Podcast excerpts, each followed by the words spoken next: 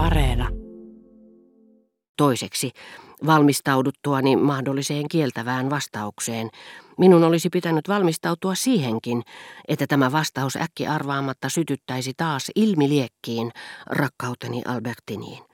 Ja ennen kuin lähetin kirjeen, minun olisi niin ikään pitänyt pohtia siltä varalta, että Albertin vastaisi samaan sävyyn, aikomattakaan palata, pystyisinkö silloin hillitsemään tuskani, niin että pysyisin vaiti enkä sähköttäisi, palatkaa, tai lähettäisi matkaan uutta urkkiaa, mikä sen jälkeen, kun olin kirjoittanut, ettemme enää koskaan tapaisi, osoittaisi ilmiselvästi, etten tule toimeen ilman häntä, ja johtaisi siihen, että hän kieltäytyisi entistä päättäväisemmin. Sitten siihen, että voimatta enää kestää ahdistustani, lähtisin itse hänen luokseen, enkä ehkä edes pääsisi hänen puheilleen. Kolmen raskaan erehdyksen jälkeen tämä olisi epäilemättä ollut kaikista pahin, ja sen tehtyäni en olisi enää muuta voinut kuin kaatua kuolleena hänen talonsa eteen. Mutta psykopatologinen maailmanjärjestys on niin onnettomasti rakennettu, että typerä teko, erehdys, jota pitäisi kaikin keinoin välttää, on nimenomaan teoista se, joka eniten tyynnyttää ja joka avaa meille uusia toiveikkaita näkymiä, ennen kuin saamme tietää sen tulokset ja vapauttaa meidät hetkellisesti niistä sietämättömistä kärsimyksistä, joita kieltävä vastaus synnytti.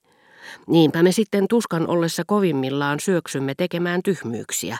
Kirjoitamme kirjeen, pyydämme jotakuta puhumaan puolestamme, lähdemme naisen luokse, osoitamme, ettemme voi elää ilman häntä. Mutta mitään tällaista ei mieleeni tullut. Päinvastoin minusta tuntui, että kirjeeni saisi Albertinin palaamaan mitä pikimmin.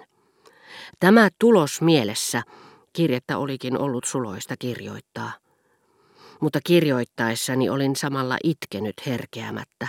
Ensin hieman samaan tapaan kuin päivänä, jolloin olin teeskennellyt eroavani Albertinista, sillä huolimatta siitä, että käyttämäni sanat, ylpeyteni valheellisesti sanelemat, jotta en myöntäisi rakkauttani, tähtäsivät päinvastaiseen, ne kantoivat murhettaan mukanaan, koska edustivat minulle sitä, mitä ilmaisivat, mutta myös siksi, että tunsin tässä ajatuksessa olevan tottakin. Kirjeeni vaikutus tuntui niin varmalta, että kaduin lähettäneeni sen. Sillä kun kuvittelin Albertinin sittenkin niin vaivatonta paluuta, yhtäkkiä kaikki syyt, jotka tekivät avioliitostamme minun kannaltani epäedullisen, palasivat mieleeni koko voimallaan. Toivoin, että hän kieltäytyisi palaamasta. Laskeskelin parasta aikaa, että vapauteni, koko tulevaisuuteni, riippui hänen kiellostaan, että oli ollut sulaa hulluutta kirjoittaa, että minun olisi pitänyt pyytää takaisin kirjeeni, joka valitettavasti oli jo lähtenyt, kun juuri silloin François tuli tuomaan minulle tuon kirjeen sekä hakemansa sanomalehden. Hän ei tiennyt, minkä verran tarvitsi postimerkkejä sen lähettämiseen. Mieleni muuttui siinä samassa. Toivoin, ettei Albertin palaisi, mutta halusin hänen tekevän tämän ratkaisun itse, jota ahdistukseni kaikkoaisi, ja niinpä päätin antaa kirjeen takaisin Françoisille. Avasin lehden. Siinä oli uutinen Labermaan kuolemasta. Samassa muistin, miten olin kuunnellut Fedraan esitystä kahdella eri tavalla, ja kun nyt ajattelin sen tunnuskohtausta, ajattelin sitä kolmannella tavalla. Minusta tuntui, että teksti, jota niin usein olin itsekseni lausunut ja teatterissa kuunnellut, julisti lait, jotka minun oli koeteltava omassa elämässäni. Sisimmässämme on tuntemuksia, jotka ovat meille tärkeämpiä kuin tiedämmekään – jos kuitenkin elämme ilman niitä, se johtuu siitä, että lykkäämme niiden tunnustamista päivästä toiseen, epäonnistumisen tai kärsimysten pelosta. Näin minulle oli käynyt Gilberten kanssa, silloin kun luulin, että olin luopumassa hänestä. Jos esimerkiksi tyttö kihlautuu ennen kuin olemme täysin vapaat noista tuntemuksista, mikä yleensä tapahtuu vasta kauan sen jälkeen, kun itse uskomme vapautuneemme niistä, meiltä menee järki. Emmekä enää kestä elämää, joka äsken tuntui niin surumielisen tyveneltä. Jos taas tunnustamme nuo tuntemukset, uskomme niiden koituvan taakaksemme ja luopuisimme niistä mielihyvin. Näin minulle oli käynyt Albertinin kanssa. Mutta jos yhdentekeväksi käynyt ihminen yllättäen lähteekin, emme voi enää elää. Eikö vain Fedraan juoni yhdistänytkin nämä kaksi kuviota? Hippolytos on lähdössä. Siihen saakka Fedra on vasiten pannut itsensä alttiiksi pojan vihamielisyydelle, häveliäisyyttään, kuten hän sanoo, tai pikemminkin, kuten runoilija panee hänet sanomaan. Mutta pikemminkin, koska hän ei koe onnistuvansa missään, eikä tunne olevansa rakastettu. Mutta nyt hän ei kestä enää. Fedra tunnustaa rakkautensa, ja tätä kohtausta olin niin usein itsekseni lausunut. On dit qu'un bon départ vous éloigne de nous. Herra, kuulin, että matkaan pian lähdette. Hippolytoksen lähtöä voi tietenkin pitää toisarvoisena syynä Teseuksen kuolemaan verrattuna.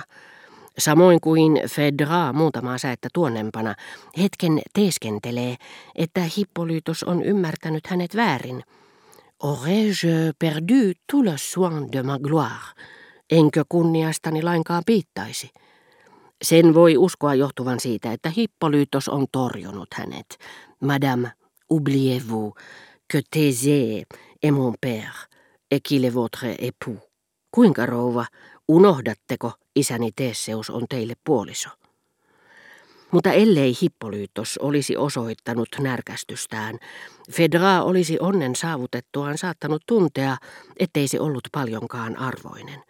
Mutta heti kun hän näkee, ettei olekaan saavuttanut sitä, vaan Hippolytos luulee ymmärtäneensä väärin ja pyytää anteeksi, silloin, aivan kuin minä kun päätin antaa kirjeeni takaisin Françoisille, Fedra haluaa toisen torjuvan hänet.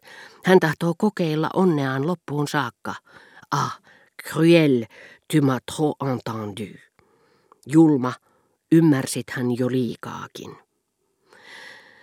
Jopa kovuus, johon tiesin Suonnin syyllistyneen Odettea ja itseni Albertinia kohtaan, kovuus, joka korvasi entisen rakkauden uudella, säälin, heltymyksen ja läheisyyden kaipuun sekaisella tunteella, joka ei muuta ollut kuin aiemman rakkauden muunnelma, sekin sisältyi tähän kohtaukseen.